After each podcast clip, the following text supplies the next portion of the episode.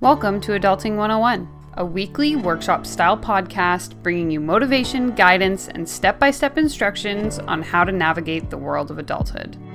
You're listening to episode 108 How to Beat Imposter Syndrome. Look, I get it. A real life millennial myself, I know how hard it can be to navigate the decisions of adulthood with no clear sense of what the results may be. I'm Danielle, your host, a mindset coach, yoga instructor, and small business owner here to share my struggles along this journey, providing you with the tools and confidence you need to start living your best life. So, without further ado, let's hop into the episode. Hey everyone, welcome back to the podcast. Before we get into things today, I just want to take a second and thank you for those of you who have listened to the podcast and rated it on iTunes.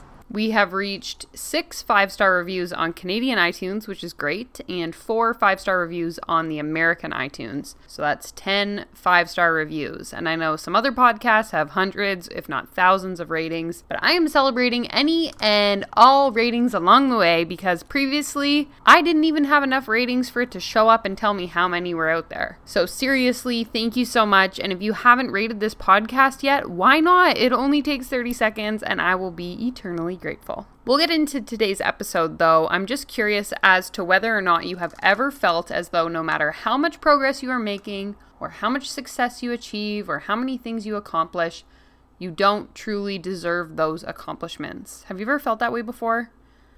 It's almost as if you have everything you need to be successful, but for some reason, this voice in the back of your head is saying, nah, you're not good enough, you suck, no one cares what you have to say, etc., etc. And so you sort of feel like an imposter, hence the name imposter syndrome. Duh. So let's get into this a little bit. Most people in their lifetime experience doubt. That's totally normal. I do it all the time. You know, these thoughts like, people are going to think this is silly, or no one's going to find this resource valuable, and so on and so on. I have this narrative in my head. The spiral will continue to unravel until I take a step back and I think to myself, wait a minute.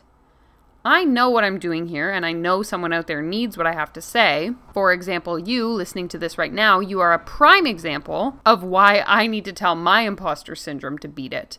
You see, the problem isn't the imposter syndrome itself. The problem is when we let these doubts hold us back, and when we let these doubts stop us from taking action, and when we succumb to the idea that we are not enough. So, the only real difference between someone who experiences this feeling of being an imposter but then moves on from it versus someone who lets this imposter syndrome debilitate them is how they respond to the challenges being presented in their mind. And so, if you find yourself in this latter position, don't worry. You are not broken. In fact, what you're experiencing is totally normal. And more importantly, you are capable of learning how to overcome it. So, today I've crafted my three best tips to help you do just that. And if you're ready for it, we'll get right into it. Tip number one is to think of all of your positive attributes or accomplishments. Humans are freaking funny. Why, you ask? Because we fear coming off as arrogant, or we may view ourselves as not worthy, so much so that when we accomplish something, whether it's big or small, we tend to shy away or shrug it off or just say, like, hey, yeah, I guess that was cool, but moving on. And so, if you're someone who's struggling with imposter syndrome big time, then this step is especially important because you need to show yourself that kindness and recognition that you deserve. You need to own the successes you've had and say, hey, look at me, I'm killing it. And no, I'm not telling you to go post on your Instagram story telling the world how awesome you are. But I mean, if you feel inclined to do so, like, I'm not going to stop you. But it's not about what everyone else thinks of you. In fact, the first step to overcoming imposter syndrome is to just accept your success and actually be nice to yourself.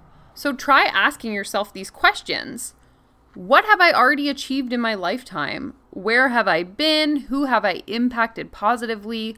What difference am I making, or what difference have I made at some point? Honey, I don't want to hear some BS story about, oh, well, I haven't really done anything. No, if you're saying that right now, you need to think a little bit harder. Downplaying your successes is not going to help your situation, so just give it a rest right now. And while you're at it, you need to start thinking about bringing step number two into your life, and that's to avoid comparison. I've talked about this in other episodes, but nothing makes us doubt ourselves more than the highlight reels of everyone else around us on the internet. Social media is both the best and the worst.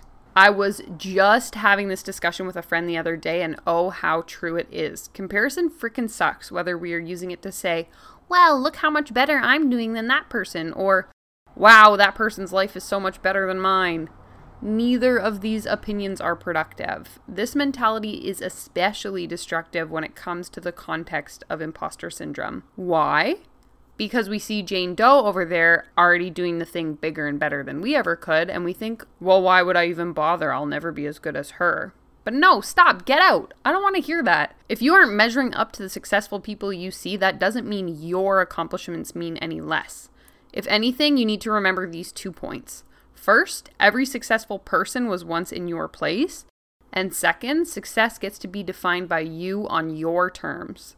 So many of us default to the definition of success in terms of finances, but I encourage you to think outside the box for a minute here and consider other valid measures of success that you have achieved in your journey. Learn to value your potential. That's what we're trying to say here. Respect your strengths and recognize that you, the person listening to this podcast, hello, have a lot to offer. Third, you need to learn how to adjust your expectations. It's okay to be wrong. It's okay to fail or to not know all the answers. Listen, I come on here and I give you guys my advice to the people of the internet, but dude, there is a lot that I don't know and a lot more that I likely will never know. And that's okay. Not knowing everything or being wrong sometimes doesn't make my accomplishments any less valid and it doesn't make me a complete fraud. In fact, the more you push yourself and test new limits, the more opportunity you're actually giving yourself to be even better and to become better. Think about it. There are successful people out there who have failed. There are experts who have been wrong before. And so, if you're finding imposter syndrome settling in and you have this pressure on yourself to be perfect, I want you to ask yourself this What is the worst that could happen? Allow yourself to find comfort in the fact that you don't know what the outcome will be, and that's okay. You might fail or you might be wickedly awesome. Remember, after all, you know your stuff. You've accomplished a lot, and it's just your mind playing these games on you. Listen, it's okay to have imposter moments, but what's not okay is letting yourself live an imposter life. So if you find yourself slipping into this mindset of never being good enough, just remember you have succeeded before, Everyone else's accomplishments are irrelevant, and it's okay to not know it all all the time. I feel like these are all valuable reminders for anyone, even if they don't necessarily relate to the imposter syndrome mentality, myself included.